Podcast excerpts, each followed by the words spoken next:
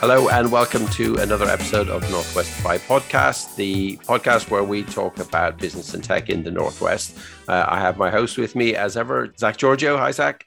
Hi, how we doing? Very good, thank you. And we have Ed Palauskas from Street Group. Hi, Ed. Hiya, how's it going? Very good, thanks. Thanks very much for coming along today. Um, it was great to hear about you and you know your career, I guess, and also the the, the business that you work at. So, um, as I said, thanks for coming on you mind just telling us a little bit about you know yourself and I guess how you got into tech? First of all, I guess thanks for having me. Happy to be here. Yeah, uh, in terms of how I got into tech, so I used to I used to play a lot of online games when I was a teen, and I used to build websites around those games as a hobby, and that somehow ended up with me getting into computer science for a degree. And my sort of first foray into the world of tech uh, as a as a professional was as a as a freelancer. So uh, funny story actually about my first job. So I moved to the United Kingdom in 2012 uh, from Lithuania and uh, that was for university. Uh, so I tried to find like a normal job, you know, like a coffee shop or or a pub, you know, wherever students work, really. But uh, I think, yeah, basically, I was this like awkward kid with a very severe lack of social skills, you know, massive nerd, and obviously, like nobody really wants to hire me. So what I ended up doing is. I ended up going on online forums and trying to find uh, some work there basically, and someone took a chance on me and hired me as a freelancer to build them uh, a bunch of HTML and CSS websites, and that is how I got started basically, and just yeah, took it from there. Learned PHP, Laravel, Symfony, all that stuff. Taught myself front end. Eventually got my uh, sort of first full time job after graduating. But yeah, freelanced all the way through to uni. It's cool. Uh, you know something? You know, I love about doing these podcasts, and it's a very common theme with tech, and it's something that you don't necessarily see generally in life, and that is that most people that get into tech seem to have started at a young age and have a passion for it and then move it through.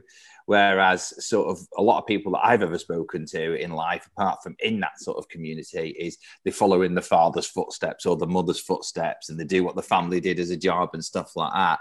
It's so good to hear. It's, and it's the same theme all the time, which is I was into online gaming or this fascinated me and I could make stuff. And all of a sudden that got me into it.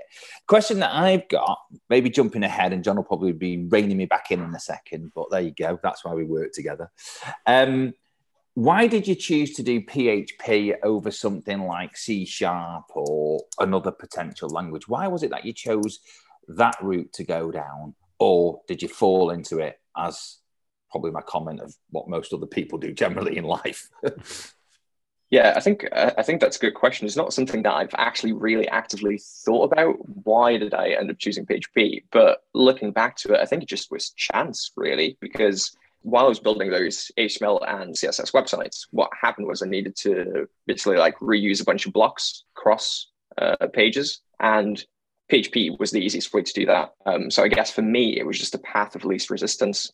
Brilliant. Yeah. Look at you, Zach Giorgio, asking technical questions. I know. I know. I know. You proud yourself. That? that? was amazing. I've been I've been too involved in, in tech recruitment for too long. I'm actually becoming knowledgeable. Yeah. Uh, a little bit of knowledge. Dangerous thing, Zach. um, I think it's a really good question. Actually, I've there's some parallels to that in my own career, and I've I found that I've sort of almost accidentally gone from one skill to another. You know, over time, like necessity led the way rather than. Um, I, I guess I, I look at some people maybe wish wish I had been more like them and sort of choosing their path and sitting down and laying it all out on the table and going for the one that they you know that they felt was a, a best fit for them. So I think but there's there's a you know again like learning front end skills you learn it because you need to learn it and, and so on and so forth. So yeah yeah, yeah. good good to hear that. I'm not certainly not the only one who's like who's chosen their their skill set out of necessity. Um yeah so then and tell me then a bit about your role at streets what do you do there? Street group i should say uh, at the moment, what I'm doing at Street Group, I am uh, leading one of the teams that work, is working on our sort of marketing platform, Spectre. Basically, doing still doing development stuff, and then a bit of management, I guess. And um, so, like, tell me a little bit about the team because actually, something interesting that Zach said was that a lot of people in tech tend to get into it quite young, and I think there's there's truth in that, and I'm certainly tick that box, and I know a lot of people are also the same. But it's an interesting career now because there are a lot of people cross training to tech and uh, coming from boot camps, you know, coming to it later in their career, like it's their second career. So what's the kind of makeup of your team? If you do you find there are a lot of sort of grads or or is it a bit of everything? I think um, I think everyone everyone on my team at least anyway is is a like a, a graduate of, of computer science. Uh, no, it's not like a, a boot camp or anything, but we I think we do have a few like self starters across the company in other teams, and like they've been doing fantastic as well. Yeah, definitely. Like I say, definitely interesting now how the, the market has changed, and interesting to see that your team is like fully computer science based as well. No other degree skills there, so not software engineering or computer studies. It's all computer science, or just computer um, science as a whole. I think computer science as a whole. I I honestly would put like engineering computer science in in in one group if that makes sense. I don't really tend to distinguish between between the degrees. I think as long as it's like something computer related it's usually very similar. Yeah. Just going back to obviously john's mentioning there about sort of the types of people that you've got and sort of the degree qualifications. You know you've been in this role now and you've been in the uk since 2012 what sort of changes have you seen in the tech community in the past few years, you know, since Brexit occurred? And do you think we've still got a lack of talent? Do you think less people from Europe are coming across? You know, what are you tending to see like that? Or do you think that, you know, we've still got an abundance of talent and, you know, lots of Europeans are still coming to the UK, etc.?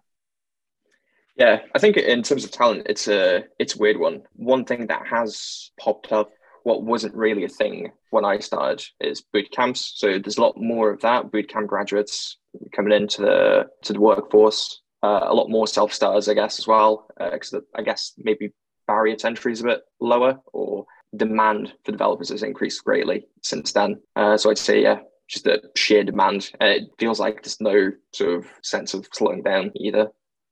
I think the other thing is on that note, I think, you know, ultimately, if we're not doing these things, then we're never we're never going to catch up anyway because it's too fast and it's too fast paced and technology is too fast paced. So when I first met John, uh, which was probably around seven and a half years ago now. We were talking about tech, and I remember at the time, you know, PHP being the absolute hot skill. You know, PHP, PHP. Obviously, there's always C sharp. There's always other these other languages, Java, etc. But PHP was particularly hot at that time. And then about a year and a half later, or two years later, JavaScript became like super hot, and PHP wasn't quite as hot. And that's an ongoing theme because then PHP then steps up again, and then somebody else steps up again, and you've got Golang, you've got you've got all these other languages as well. We're just never going to catch up. It's just too fast, and actually, not just the catching up element, but also the element of the demand across the whole of the spectra. And what I mean by that is pre-COVID, not everybody was bothered about their online presence or the usage of online tools necessarily. Whereas now, everybody is. So I think these boot camps are absolutely 100% worth the while. And I think, however we do it and whatever we do, we've just got to continue to throw resources at bringing people into the actual tech sphere because it's never going to stop. And the demand's never going to stop either.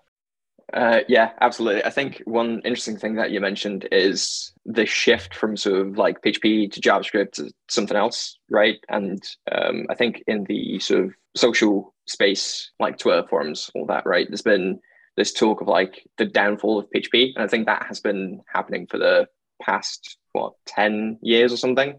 Everyone's like saying, you know, PHP is dead. But I think looking at like the job market, it's as strong as it ever was. Really, there's a bunch of jobs. Everyone, like companies, are still doing really cool stuff in PHP. Unlike companies like uh, Slack, they started out with with PHP, right? So there's plenty of like startups, plenty of cool work. Like we use PHP as well, right? And we do some pretty cool stuff with PHP. Um, so I think it's like it's there are these shifts in technologies, but like nothing's really slowing down. Just like maybe the trend is shifting and like the demand is growing more for certain things like JavaScript. But yeah.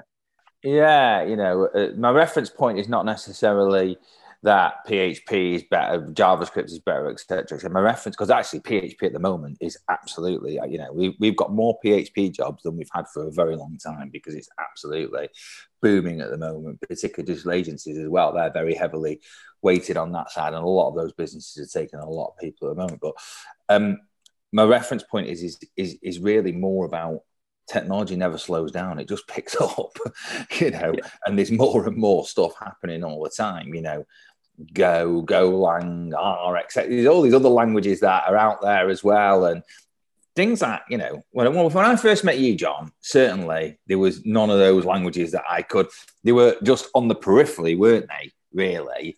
Whereas just recently you know you can see people more going on but then you've got data science and ai and all these things that have happened over the past few years including really pre 2012 i'd say there was also probably not as much on the, the, the cloud and data science side as, as what there is now, you know. So it just goes and goes and goes, doesn't it? No, your view is, John?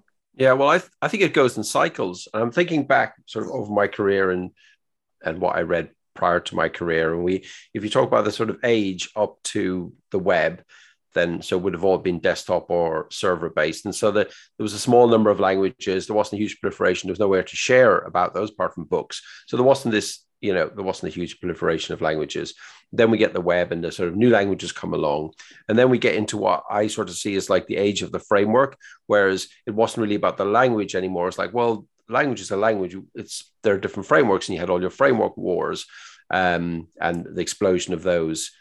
Um, and so that that continued and, and does continue to an extent. You get your reaction to views and they're all kind of frameworks or tools depending on your definition of framework but then we now we come back to another point where languages, new languages are bursting on again for different reasons. So the likes of Rust for because it helps with you know the problems around delivery in the sort of web assembly space. So it's solving a, a new set of problems the same way the web languages were solving a new set of problems around um, programming for the web and generating HTML on the fly uh, and other other things. So it, it tends to go in cycles. So we've we've now got that cycle again where again new languages are popping up. You know, we want we want this, we want that. Um, so I think it, will come back around, and I don't think you're right. It's like it's not going to stop.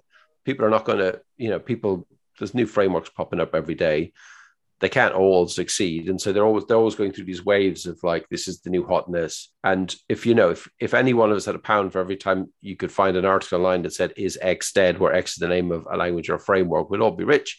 Um, and but it's, it's just it's just clickbait, right? It's just someone's trying to derail one language or one framework for, in, because they're promoting another. It's just, you know, COBOL's not dead, guys. It's like I'm just telling you, it's like a ton of it out there. It's not hot, right? But it's not dead. Like there's there's millions of lines of it, billions of lines of it. So um it's it's more like, is this still hot? Will I enjoy it? Go Zach. So moving on from the tech piece, because I reckon we could probably just talk about that for all our time on there. Tell us a little bit more about Street Group and what's going on. Obviously, we've had Street Group on before. What's new? What's happening? What's exciting? Why is it exciting? Yeah, so Street Group, I guess, just a brief overview for those unaware of who we are, what we do. So we basically create software for the estate agency market. We have three primary products now. Um, so uh, Street, which is our estate agency software and CRM, and then Spectre, which is the marketing platform, which is uh, what I work on, um, and then Street Insights, which is the latest shiny edition to suite of products that we offer, um, and that is basically um, just a means for agents to uh, generate property reports for their customers. And it, what what are you guys doing in terms of remote working now? Is it back in the office, work from home? Or you've got some kind of hybrid thing going? It's uh, a hybrid for us um, at the moment. Uh, so during sort of lockdown times, we were fully remote. Um, now, for our team, at least anyway, we try to be in once a week. I think company wide, we try to do it like at least once every couple of weeks. Uh, get the teams in. Uh, it's just mostly for like FaceTime because uh, it's nice to have that sort of social bond with the team. Mm. Like have some face to face time, just sort of recharge your social batteries, I guess sorry, one thing we talked about in the past before was, you know, the how COVID and remote working, I suppose, really has affected new starters and younger people moving into the industry. Have you had deal with any of that? If you had, you know, new people coming on the team and they're, you know, because they don't get, they benefit, I think, a lot from being around technical people. I suppose it's anyone doing the same job, but being around them and absorbing it and they kind of miss that. Did you did you see that in uh, in anyone you were hiring? Uh, I don't think so. So one thing that we try to do at Street Group um, is we in in teams we foster this like culture of the team is greater than the individual, where everyone uh, does their best to help each other. Um, so we're very big on things like like pair programming, war rooming, stuff like that. So we try to still sort of create that environment where people can absorb that knowledge from each other and cooperate. Um, so they still have that sort of sense. And I, I've heard of pair program before, but war rooming, what's that? War rooming is basically we get a list of like tasks together. We all get into the room, get a bunch of coffee, some snacks in, and just bash through a bunch of tasks for that day, doing basically whatever needs to be done to, to get those tasks over the line. So we might be, well, we might take a more pragmatic approach to some of the problems, um, I guess, than we would day to day, stuff like that. Cool. So does pragmatic mean we're not going to fix it? Is that one of them? Uh, no, no. It's like it, we're gonna we're gonna fix it, but we're gonna fix it in a in a quicker way. Yeah, yeah, yeah. Yeah, excellent. Is that done in person then? You know, you talk about coffee and snacks. I'm guessing that's one of the in office yeah, events. Yeah, yeah, So we'll yeah we'll get into uh, a room at the office, all of us, and yeah, we'll do some get the laptops out, do some work. That sounds great. And I guess that again for new people, people getting used to the systems and getting used to tech in general, that's probably quite a good way to to learn quickly. Oh yeah, absolutely. I think one of the one of the things that we try to put new starters through is uh, we put them on bug duty basically and it is quite sort of a daunting task at first i guess because you do get some questions asked where you don't know like you have no idea about the answer right? So you have to go and figure stuff out. And you have to go and learn how the system works. And some of the bugs are like very uh, well depends on the week right? But you could get some very nasty bugs where you have to like go through and like figure out very sort of intricate parts of the system. Uh, but that's i think like how you learn and become an expert really. Yeah, bug duty seems to be something that is I've seen certainly in other places, and it, whilst it feels like you're giving the menial tasks to the new starters, actually these are really good learning opportunities where it's a the scope of the problem is pretty well defined. It's supposed to behave like this, and it's not doing it. Um, hopefully, it's a you know the area of the system they're working on is confined as well, so can be quite good, right? It's definitely a it's definitely something that people should consider when they're taking new people on as a way to uh, upskill them quickly. Zach, I don't know if you had anything made you were. Uh... No, no, not on that. No, um, I suppose one of the questions that I've got is obviously you've been PHP all of your life. You fell into it. We discussed that. Where do you think tech's going? You know, obviously you mentioned about sort of PHP sort of resurgence and stuff like that. I agree. I think it's very busy out there for that particular area. But you know, what do you think is coming next? What do you think is exciting? Is it JavaScript? Is it one of these other languages? Or do you think everyone's just continuing to evolve their current language, or is there something out there that we're not aware of that's coming that's really exciting? I think personally, I think like JavaScript is going through quite an interesting phase right now.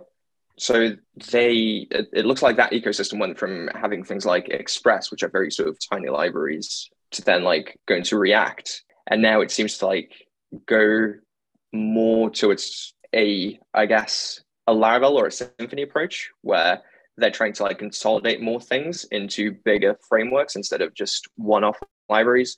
And I think that is sort of true if you look at things like Remix JS and like the technologies like that and look at what they're doing and like Next.js and stuff, where those sort of frameworks and libraries try to consolidate a lot more and deliver a sort of batteries included solution. I think it sort of it, it does feel like a cycle because PHP has been in that position for a very long time now, and it is very interesting seeing like JavaScript sort of grow into it. Yeah, I think like JavaScript's definitely gone through its, or maybe has gone through a sort of adolescence phase where uh, it's sort of starting to mature to the point where you know the, obviously it's very mature. It's in production all over, but uh, it just seems to have catching up maybe with some of the other more mature frameworks and has certainly more to offer. But you know, I think coming back to what Zach was saying, I don't think any and none of these languages or frameworks are probably going away. Um, certainly not the languages. And I guess what I'm interested in is the the the challenges that a business face when they sit down and say, right, we're going to build something. What are we're going to build it in, um, and my suspicion is they don't. The people who make those decisions are not necessarily technical people. They're you know maybe a founder wants to start a business they hire someone they don't know much about technology, so they hire someone, and the person that they hire knows language X, framework Y, and that's what you get. And that's somehow, and hopefully, they're good decisions, but they're not necessarily this. They, you know what I mean? They haven't they haven't set, taken a step back and gone right. Where where's our business going to be in five, ten years time? Do, do we need to consider the language, which is probably fine because it probably just goes to show that they're all probably just as good as each other, really, and there are all these businesses succeeding um, with well, all these I, frameworks. Yeah, I mean, you know, it'd be interesting to, to take your take on that, Ed, as well, uh, in relation to what your views on challenges that you guys might have faced there. But I think we've seen that as well, haven't we, John? You know, so my experience, you know, talking to you over the years, I've seen many businesses exactly in that situation where, you know, they've built it on Ruby, for example, and then all of a sudden the market for Ruby people is an absolute nightmare. They can't actually do that, so they need to bring somebody in. They bring somebody in from any language as long as they've got the ideas and the concepts and so on. And all of a sudden they completely change their tech stack and it becomes PHP. Um, I tend to see personally, I tend to see a lot of that really at sort of infancy stage. So whenever I, that's happened with me, it's normally startup type businesses or a business that's been running for about 12 or 18 months. And then all of a sudden they're like, right, we really need to get going now. Things are really starting to move forward.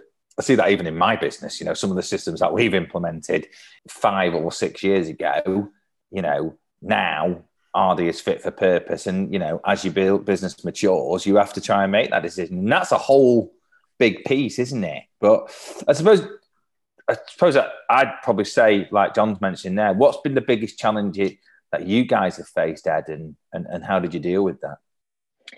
Yeah, it's interesting that you mentioned like uh, the like potentially moving from technology like X to Y, right? Because it like X isn't fit for purpose anymore, or you like outgrown it. We've we've just gone through a very sort of similar challenge where we had to upgrade our front end recently because we basically like realized it doesn't allow us to do what we want to do and as quickly as we'd like to do it. So we basically had to go from using like old school Bootstrap and jQuery to building a single page application using Tailwind. And there was like a, a massive challenge in figuring out like, okay, well, how do we actually do this? How how do we transition from like a an old school server rendered application where we've got just like sprinkles of JavaScript here and there to like a full on single page app, but like keep the styling consistent and make the transition for the customer completely seamless in that same way so that like the yeah so the experience doesn't get disturbed but also we can do what we want to do and we can level up the product. How did you find like the skill in the team? Was that something that was already there and they were just keen to do it or was there some leveling up that they had to do? Yeah so we had to we actually had to do some leveling up there so a few people including myself had some exposure to like vue.js which is what we uh, use for the new front end stack but we didn't have a lot of it so what happened, like particularly in our team, we were building some of this like uh, some of these new sort of interactive pieces on the product. Was one of the new hires, Dan, who's like a mid-level dev, was helping all of us upskill in Vue, uh, which was very interesting to see and very very nice. Very cool. So you got there in the end. Is that is that all live now? Yeah, yeah. So we basically have a transition plan that we want to follow, but basically like anything new that we build is going to be built in the new shiny tech. Everything else is basically on in, in maintenance mode, and then we rework things gradually. But yeah, a lot of like quite a few things are now live and in production, and yeah, we're having a, an absolute blast working with this stuff. Cool. Do you think it's made you faster as well? Like if you got that productivity boost that you wanted? Oh yeah, absolutely. So one of the things that we had as part of like the the new this new stack is uh, hot module reloading which means whenever you make a change you don't need to refresh your browser to look at the change anymore so we can just do live coding which has sped us up like tremendously have you transitioned the whole business into this or do you still have legacy systems running elsewhere no, so it's just Spectre at the moment. I know right. Other teams were thinking about this as well, but I think with with implementing new technology, it's about finding the right time to do it and the right way to do it uh, as well, I guess. So, yeah. Always an interesting one, that because uh, I guess you got to do it that way. But normally, some legacy systems that are sort of sat around as well. And then, I suppose, from a development team's perspective, everyone wants to work on the shiny new product. and that can be difficult. So uh, I'm, I'm making an assumption without going into too much depth, but you sort of share that around so everyone gets a little bit of a go of it and stuff like that. Yeah, I think um, we basically like in, in terms of uh, working with in Spectre. So the maintenance bits we share across the team. Everyone does it, and then also uh, everyone also gets to work on the new shiny stuff. It does go around. Yeah. Cool. So moving a little bit more on Spectre, you know, tell tell us now and to our audience when we go out there tell us what you would look for when you are looking to hire somebody into your team and why would you look for that profile? Yeah it's an interesting one i think because i think the most important thing when hiring a dev is probably attitude. I mean uh, like as a company we do have certain expectations of like technical ability. But if someone has a good approach, willingness to learn, we think that goes much further than technical expertise most of the time. And we basically have like a ton of knowledge across all the teams throughout the business. Uh, we've got some like absolutely stellar devs. So there's there's a lot of knowledge there to be absorbed. And as long as they have the attitude to absorb that knowledge and work together, I think that works very well. And again, like we we have that culture of like team is greater than the individual. So it's very important that people can work within that way and embrace that way of working. And you're you fully agile as well? Do you work in squads or do you do you have sort of pure development teams or is it sort of squads where you'll have a team that work on particular projects and stuff like that? So BAs in there, product owners, or I don't know what the, the full makeup is of your business, but yeah, so we do. It depends on the team, really. Like some some teams will have there'll be like a team of devs, and then they have a dedicated designer. I think all the teams have a product owner, but it's primarily like devs, um, designer, product owner, and yeah, I think that's that. That is the makeup of uh, of the teams. We are agile, work in sprints, but again, it, like it will depend on the project. Because I so before I worked on Spectre, I worked on the growth team within the business, and we went through probably about a year of just not doing agile, just throwing like tickets on the board and just doing them. But depends depends on the project. Right. And, and you know, going going moving away from that then, just getting back to you a little bit. What made you move to Manchester? What was the appeal with Manchester?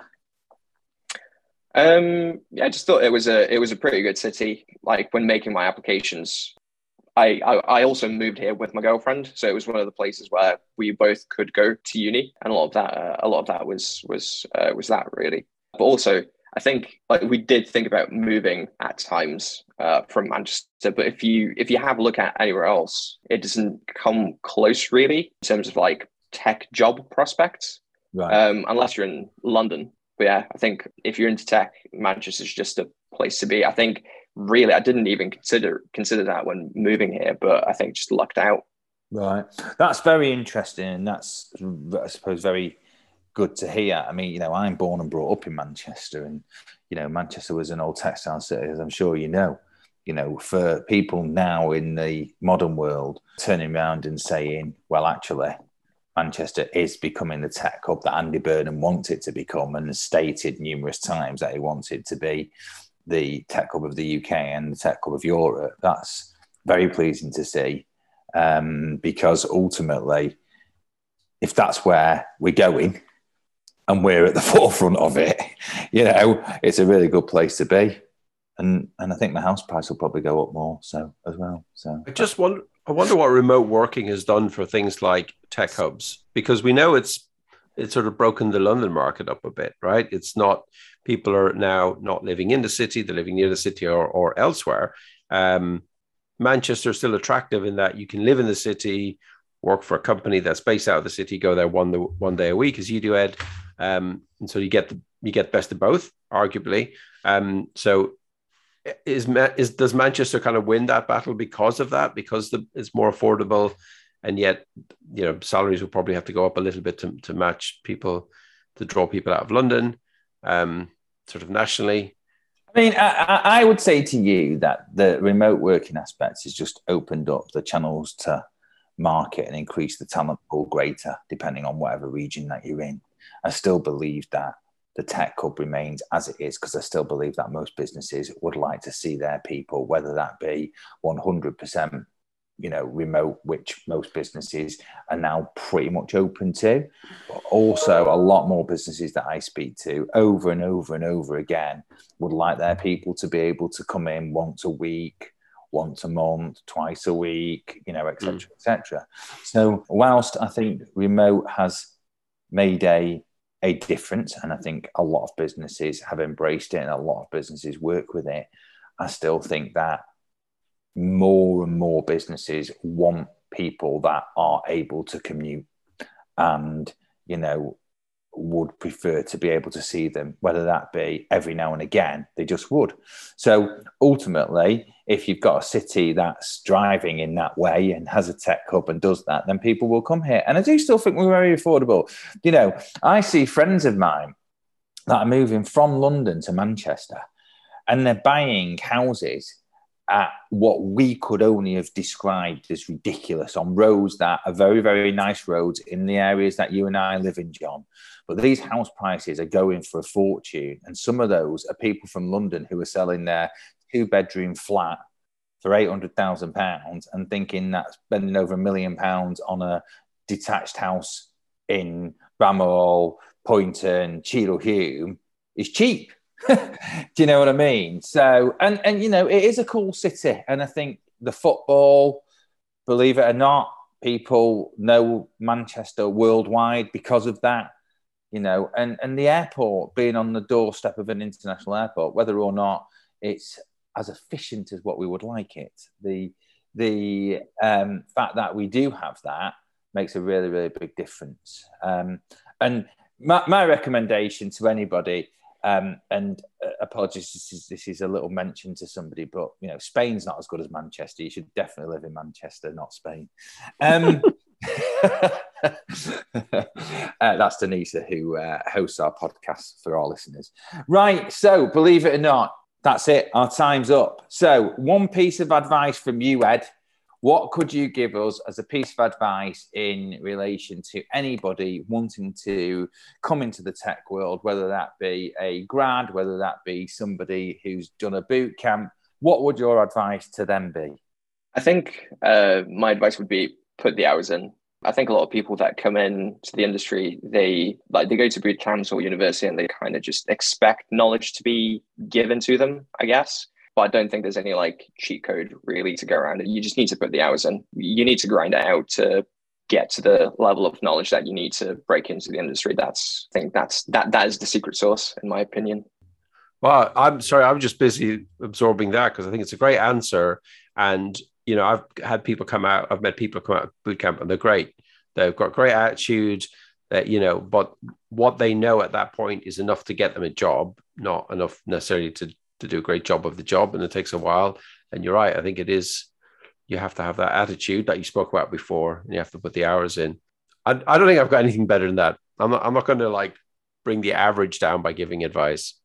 um, am I allowed to answer my own question, or is that not allowed on the show? No. Yeah, for sure. Of course you are, mate. Go for it. yeah, I, I, mean, I can agree more. You mentioned about attitude earlier on.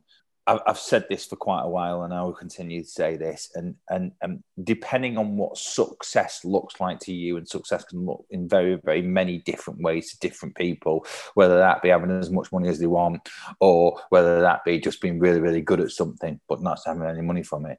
It is totally in your mind what success needs to look like. But the only barrier to that success is yourself because we all have the ability to learn, we all have the ability to develop, and it actually always comes down to how much we want it. And if we want it, we work hard enough to get it. And that's, for me, exactly your point there. Ultimately, everything comes down to the person. And you mentioned attitude right at the start. I couldn't agree more. You know, you can have what you want in this life within reason if you work hard enough for it. So, um, John, I'll pass over to you to finish off. Brilliant. Thank you very much, Ed from Street Glue, coming on the show today. And if you want to get in touch with the podcast, please do so. We are on LinkedIn, both myself and Zach. We have a LinkedIn page and northwestify.co.uk webpage where you can um, fill in a form and, and contact us that way. Thank you very much.